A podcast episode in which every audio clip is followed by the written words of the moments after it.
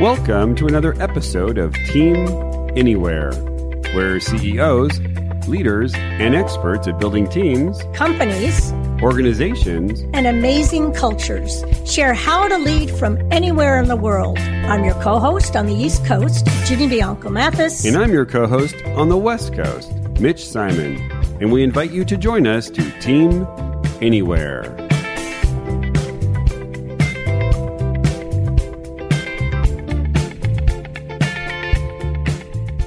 Do people follow leaders? Well, actually, people follow story. Real leadership comes from being skilled in managing beliefs through knowing how to own the story. On today's podcast, we have Don Schminka, author and coach to tens of thousands of CEOs. You'll really enjoy his experience, attitude, and counterintuitive approach to get people to follow you from anywhere. Hello and welcome to another episode of Team Anywhere. I'm your co-host on the West Coast, Mitch Simon, and on the East Coast, we've got our amazing co-host, Dr. Virginia Bianco-Mathis. How you doing, Jenny, this afternoon, I think? Great. I'm doing great now that we got my mic all straightened out. All right, great. So. Well, today on the podcast, we have best-selling author, speaker, and course creator, Don Schminka. Don has had his books translated into over 12 languages and has presented in front of more than 10,000 CEOs. Who does that? Yeah. Don is a former MIT and Johns Hopkins Institute researcher turned organizational strategic development consultant. The guy CEOs bring in when all the experts fail. Ooh. Don, welcome to Team Anywhere. How are you doing today? Good, thank you. Thanks for having me. Don is on the East Coast near Baltimore, kind of where you are, Jenny. Mm-hmm. Okay, so we always start with this question. So what surprised you the most over the last 2 years when it comes to virtual leadership? And when you say virtual, I mean like remote leading? Yeah, remote leading. You know, there were definitely companies that went completely remote, and then there are some that are just a little bit remote and some that are in between. What surprised me, because I was working with numbers of companies, and I probably did, I don't know, maybe 150 speeches during the COVID remote isolation. Mm-hmm. And it came up a lot, like how do I lead? How do I maintain culture? How do I make sure everybody's aligned on strategy and where we're going? And I had to remind them that they had forgotten how to do that. In other words, this was not new, and that we've been leading remotely for thousands of years. Military groups, religious groups, they've been global and doing fine. So all of a sudden, our employees can't show up at the office. We start freaking out. So we had to start teaching them how to do human grouping behaviors, because basically we're a tribal species. So we like to group. And then are using symbols appropriately, rituals appropriately, or magical myths appropriately. And it was like a lot of them had no idea. They were like, oh, my God. I mean, they thought it was brilliant, but they realized that hadn't really focused on any of that. And I said, it's not your fault. We don't teach any of this in MBA school. So, none of this. You have to be like an anthropology or an archaeologist or something to learn these things. But I said, they were easy, and you can craft and experiment with these things. So we got a lot of good traction out of that. And people became more, I think, confident, better leaders, and their remote workforces were more aligned and actually more productive sometimes. Well, you've got to share with us, because I'm not sure all of us know, me included, what are magical myths? Oh, yeah. Mythologies have always inspired and aligned groups because, one of the things we try to teach CEOs, because I train maybe 700 CEOs a year, and then we go into corporations to implement all this, maybe a dozen different companies every now and then throughout the year. And I think that what we're finding when we do all that, either in our training or our corporate work, is that they forgot that people follow story. And it's kind of interesting because one of the things I come up with is how come, Steve Jobs dies? They write books about his leadership style and they say he's an asshole, which then begs another dangerous question, which no one ever asked. Why is somebody following an asshole? Yeah. Yeah. Okay, that never comes up in any freaking investigation on leadership. But I thought, you know what? Let's bring it up, shall we? Yeah. But the interesting thing is that it really shows that we're probably teaching leadership all wrong in our schools and in our books, because maybe people aren't following the leader. Maybe they're following the story the leader represents. And so about 20 years ago, we started developing with companies how to create what we call compelling saga or winning saga. And that's where the myth comes from. You know, you take your strategy for winning and how you're going to do it, and then you craft a drama around that, which is, again, another thing that goes in the opposite direction of what we're teaching is that, you know, standard practices is, oh, get rid of drama in your company. And I'm like, God, the next time you hear somebody tell you that, ask them for their peer-reviewed medical journals. Never experimented or researched. Like, you don't get rid of drama. Dramalessness is a pathological condition. Mm-hmm. Without it will become ill and some will die. Tell me why you want to do this to your employees again. Again is the key word there. So the mythology came out of that. And when we started using it and getting people to create drama, not the mini dramas that are so functional, but the strategic dramas, the winning dramas, that's what people are following. And, and in each case, and that's why they were doing at Apple. They were following what Steve was up to. You know, he was up to, you know, impact, put a dent in the universe, and that's it. Yeah, it's what he embodied. Yes. And sometimes, a couple of times a week, he'd go crazy and yell and scream, and yet they still saw the aura of what he was trying to move them all for. And that's what you follow.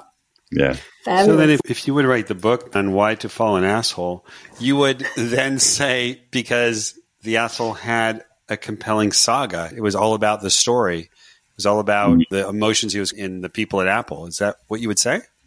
Yeah. I mean, there was a strategic journey ahead that you trusted this person to take you to, and you were following that journey, that story they represented, that they captured.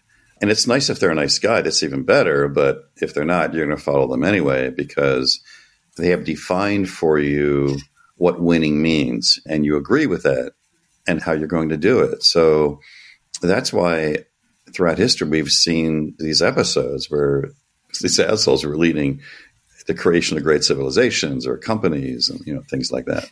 Can you give us an example of a CEO that you've been working with lately where you crafted a strategic journey and what that journey was about and what was the impact to the employees? Well, I can't mention names, but I mean, there were times, in fact, I have a new book coming out on entrepreneurship, and several of the people I've worked with are in the book. And so, you know, like one gentleman, I'm sure he wouldn't mind me mentioning his name, Marco Costa Rubio, worked with him, and he had created, you know, an Inc. 500 level performance company. And he shared with us, and it's in the book, there was an issue of like him looking at, wait a minute, maybe it's not about me, maybe it's about helping other people. And when he got that transition, it became magical. And so his performance results, of course, are, you know, legendary within, you know, the Inc. 500. But this is a moment where a leader has to look at themselves and say, you know, who am I and what am I representing? Or are they really following me? And is that really that important? Or are they following what we're up to? Right. Great. Now, can you tell us what's your story? Like, what's your background and how did you come to a place where you are presenting in front of more than 10,000 CEOs? How much do you want to know? We've got 20 just more minutes left. Just the secret sauce, Don. Just hit the rituals and the symbols, and we're good. I never meant to be doing this. I almost dropped out of high school. I almost didn't make my senior year until the police told me I had a my senior year. And then there's a compelling story for you. I'm like, I don't know, I'm going to repeat this year. So in 2 months, I did the whole senior year, and then I got out. And then I was in rock bands and stuff, and that's, you know, a thing I was doing, but I wasn't sure where I wanted to go next. And I noticed that, you know, I was working at my uncle's gas station. A lot of the guys driving the fancy cars had educations. So I thought, maybe I should get an education. I started in a community college up the street, and they didn't care whether I showed up or not. They had my money. So I'm like, well, this is different. And it was interesting. I ran into a couple of people that, like one professor retired, and he was just teaching for fun. He was a physicist from MIT. And then somebody, Betty Sarr was her name. She came out of BU. Her husband at MIT, went to MIT. And they were like, why don't you apply at MIT? And I'm like, what is that? I didn't even know. Oh, my God. Trade school? I mean, what is this thing? And so I went through, they put me through a battery of tests, and then I got in. And then everything went crazy. And I started in electrical engineering, computer science. I started getting fascinated with AI in the early days, and then got involved with planetary physics. So that was great. I ended up working on nuclear trident missile program. That was fun. And then automating the Harvard MIT biomedical lab. But it was in the biomedical research that I, oh, by the way, I have ADHD, so that probably explains why I'm doing half a dozen things at one time. The human area became fascinating. So that's what took me to Hopkins. And then I began studying human grouping behaviors and how humans administer to each other in terms of developing these groups. And so that's when I got involved with the executive MBA area. And they started finding that, you know, we should be researching, or they were asking questions around, could leadership be primal? Could it be biological? Because Oxford gave me permission to use this ancient manuscript. And, you know, 700 years ago, like the samurai were running into the same organizational problems that we are today. Fascinating. And as I went around the world, every executive team was having the same issues. So that's where the biological question came up. And that's when I started doing it. And then that's, of course, I published The Code of the Executive. It went off into dozen languages, and I was asked to teach and began applying these biological methods in companies, and their sales started going up 2 or 3 times or 10 times. And that's, we started funding our own research. So I started doing expeditions around the world, hanging out with people that were smarter than I was, and they were teaching me what they were learning in their research. And so today I'm really grateful to have access to some of the brilliant minds, and they're willing to, you know, help me understand more around our species and how to lead it. So that was a long answer to how I got here. No, that's fascinating. And you feel, or you're channeling it into then what it is you're teaching. Yeah. So what's the fundamental difference, would you say, between how you go about trying to teach leadership versus if I picked up a typical textbook? I think we like to focus more on, when you do a Google Scholar search on management theory failure, you get like 4 or 5 million hits. And when I train CEOs, like, they've never heard this before. So I get on, go and show them. And then they're shocked. Mm-hmm. And then I share with them, well, why does every bankrupt company have all the best-selling books on their shelves? Mm-hmm. And why did the largest companies hire the authors as they went bankrupt? There's problems. We need to be asking different questions here. And what we found out is that it wasn't really the books or the theories or the experts. They were all supplying great tools, you know, great thought leadership around how to do things and what to do. But what was happening is the failure rates were because human behavior wasn't changing. In other words, human decision was not shifting. So you throw a bunch of tools at the problem, you still get the problem. Totally. Because humans, their decisions don't shift. So we began searching what was happening. And we went to talk to some CEOs like Alexander the Great, Caesar, Cleopatra, Gandhi, Hannibal, Genghis Khan. And they all said, hey, you know, we don't waste time on the toll stuff. We need to alter human decision and align it. And so your beliefs.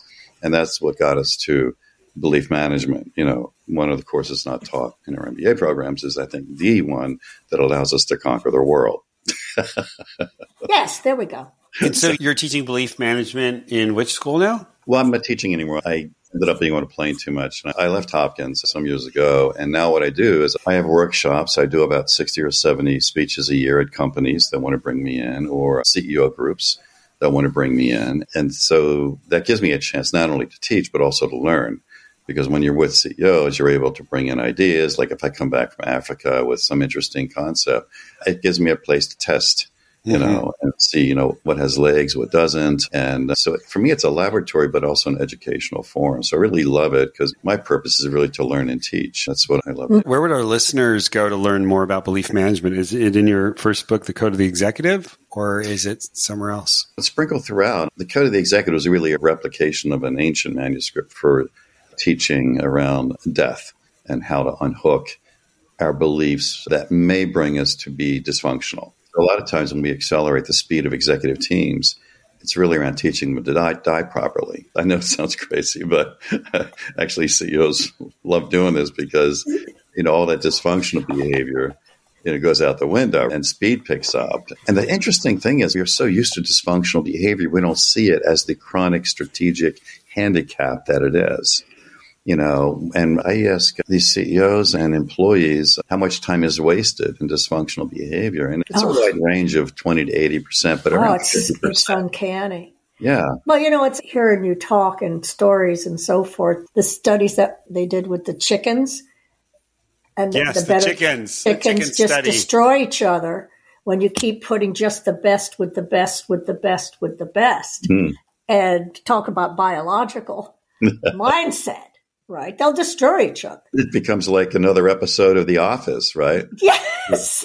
Which people think is a comedy, but no, it's a documentary. Yes, it is. I know. My kids couldn't understand why I couldn't stand to watch it. I love it. I said, I'm sorry, this is too real. Yes, just get it out of my face. Yes, yes. Yeah. And they just didn't exaggerate it. They didn't exaggerate enough. That was my problem. Well, Don, let's say you're giving a speech, and of course, there's a wide range. What are the three major things that you're going to say about here's where your belief system needs to go? This is what needs to happen for you to be more effective. Well, first, what I do is I like to present like a learning foundation, like the research foundation, because if I just jump in and say, okay, let's talk about genetic warfare and let's talk about death. I mean, people look at you like, whoa. Yes. But so I do spend about, the first, 20 or 30% talking about just exposing the data. We have 35,000 business books published every year. That's like a shock to the audience. Right. Because they didn't know that. I say, look, you publish more than cancer research, right? Progress in cancer research, and we're still dealing with centuries-old issues. Yeah. So, but it opens a door to now start looking to get into the model around beliefs and how they drive human behavior. And the tools are fine, the what stuff and the how stuff. I mean, the books that get published on here's what you got to do and here's how you do it. Great. But what we like to focus on is how do you craft beliefs, which really takes, I think, people into a different dimension that we don't teach in our business schools or in our executive training programs, and that is art. You see, the tools are developed because we have a thing called tool seduction as a concept we put into our Tude book. When my co-author Chris was pulling dead bodies off of mountains, they were frozen and clutching their tools. And I said, Chris, dead companies that we do autopsies on are also clutching their tools. Yes. Yes. So we think the tools are going to save us. It's not. They're just tools, right? Right. But the seduction is because of safety. We think the tools will make us safe. And so we use analysis to understand the world more so we have better control. If we have more control, then we're safer. And so I think that's where the seduction comes with their tools. Yes. One of the questions that I think are important is tools are great and you need them, but are you using them or are they using you? Mm-hmm. And that's a difference because you could end up being another dead climber or a dead company. And, use your tools. Don't let them use you. And with that, it allows us to say, well, okay, how do we then derive from beliefs? And that's really the domain of art. And art sucks.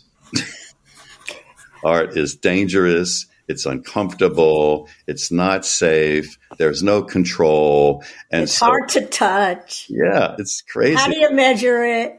It's like, how many people know an artist? And it's like, don't you notice these are miserable people? I mean, I have such a daughter trying to survive in Brooklyn. Yep. The suffering artist syndrome, right? They're striving to master their art. They never feel it. And I have to keep it pure. Yes. It's a struggling life. And so I train 700 CEOs a year to be miserable the rest of their life. Yes. I have been playing a little bit in that field and have taken some courses around the more artistic view towards innovation and leadership and the expansion of the mind and using art to help you do that. Yeah, because what we ended up doing is we started looking at the basic tool sets that executives use, and then we looked at what are the beliefs missing? What's the art missing around it? So we look at like strategic planning. Why was it failing at such high rates? And we began to realize it was the companies that were winning were the ones that were outmaneuvering the thought leaders and the experts and the consultants. They were going in different directions because they were being driven by more intuition. Competitive intuition. Yes. And so most strategic plans we find are tactical. They're not strategic. Oh, totally. Operational. Yeah. Stay within that path. And then if you try to break out or someone has a more artistic thought, often they're beaten down. Mm-hmm. Yeah. And it goes back to that fear again. Yeah. Then we're not safe. You're taking us into unsafe territory. I think it's what's interesting. Yeah. I think for entrepreneurs, the reason to entrepreneurship, because I'm doing a lot of research for this next book, is they have a level to accommodate risk, because risk is fear, and it's not for everybody. Right. It's almost biological, is what we're finding out. If you cannot mitigate that fear, you won't move forward. So what are some of the things that you're doing to help leaders craft beliefs of their teams versus craft strategies that don't get implemented?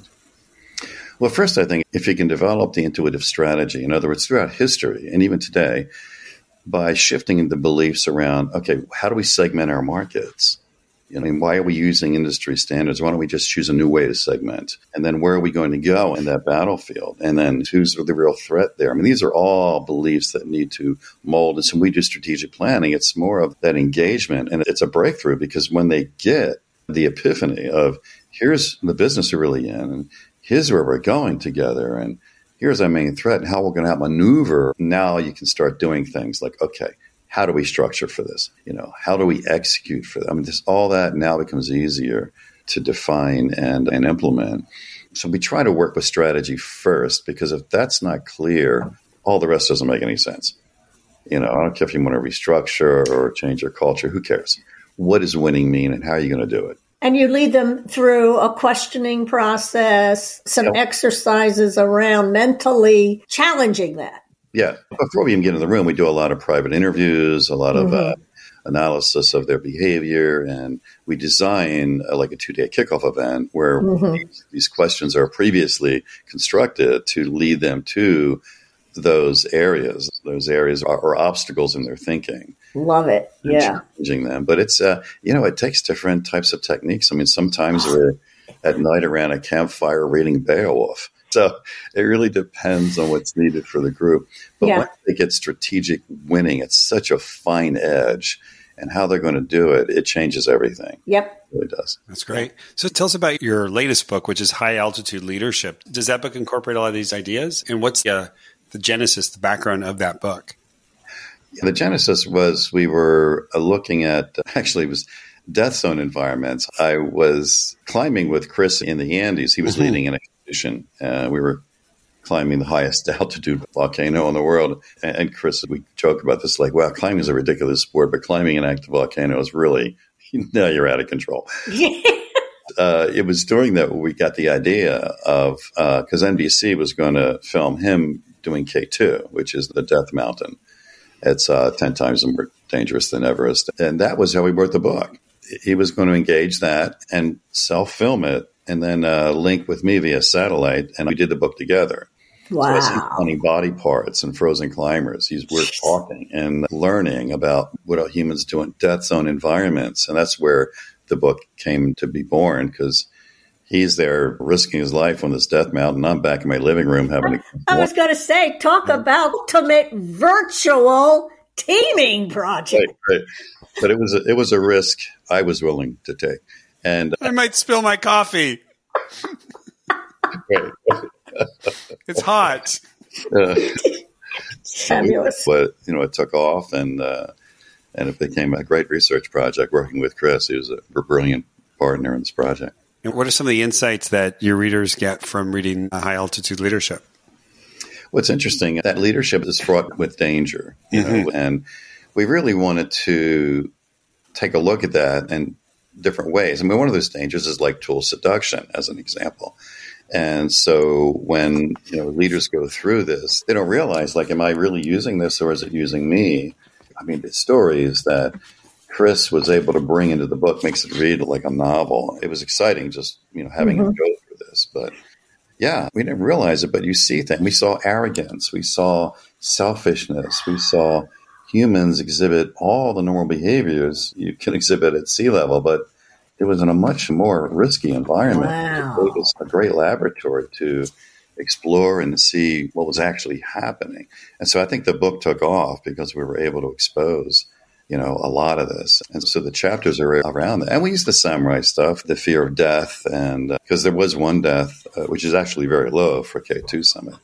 But there's a great part of the story where all the teams froze from all these countries. And because this Sherpa, inexplicably, highly experienced, slid off the ledge. And this, sounds like 8,000 meters. But, Chris, once he accepted the death and moved forward, it freed everyone else up to keep going. And wow. And so stories like that, it was really a powerful journey writing this book. Great. Thanks for sharing that. One last question before we go. What are you thinking about right now that the rest of us are missing? It's not the first time we've led humans, and we certainly have done this before. But as we got more into this and as I began looking at like entrepreneurship, you know, one of the things that I'm remembering now, our species memory, is that winning does not come necessarily from doing things right. And we have a lot of books on how to win. Right. You got to do this right. You got to do that right. And all these books. And here's all the things they did right. All the great companies did this right. But when we pulled back and did the autopsies, we found that most success comes from how you lose. Yep. And entrepreneurs that were great, when we look at their history, it's a path of mistakes and errors and failed assumptions and frustrations. And yet those were the moments where they became entrepreneurs. Those were the moments where they adapted, they learned, they picked themselves up. There's a great samurai quote, like 7 times down, 8 times up. They just kept getting up. And I think that's what we should be teaching, is how to lose powerfully. And that's in my next book. So that's where I'm thinking now. Do you have a title yet for your next book or not yet? Not yet. The working title is the winning path, how to lose powerfully. And what we learned from 30,000 CEOs, because I've been really fortunate to be in front of that many CEOs over the past 5 years. So they really gifted me a lot just by allowing me to teach them, but also to learn from them. Yeah. So I'm trying to pull all that together. Great. So how can we find you and learn more about you on the internet? The main site that we're using, the domain is sagaleadership.com, and we're trying to pull everything into that. Great. Well, this has been delightful. Jenny is applauding. I've got the last module for my doctoral class next semester. There she goes. It's all about her class. That's all. It's all about that. I'm glad I can contribute to academics. And so thank you for... I'll bring you in. Right. I'll make them listen to this. Yeah. You guys are so close to each other. You actually can bring them in. Well, yeah. We could. Yeah. That's true. I know. That is so cool. Well, great. So, Don, thank you so much for coming on to the podcast. It's been so insightful, and I love people that go against the grain. So thank you so much, Jenny, for co-hosting. And so to our listeners, wow, this has been a really fun one. I think this is our last recording for 2022. This will appear in 2023. So please, if you've really enjoyed, share this with your friends, your colleagues, your family. And we look forward to seeing you next time on our next episode of Team Anywhere.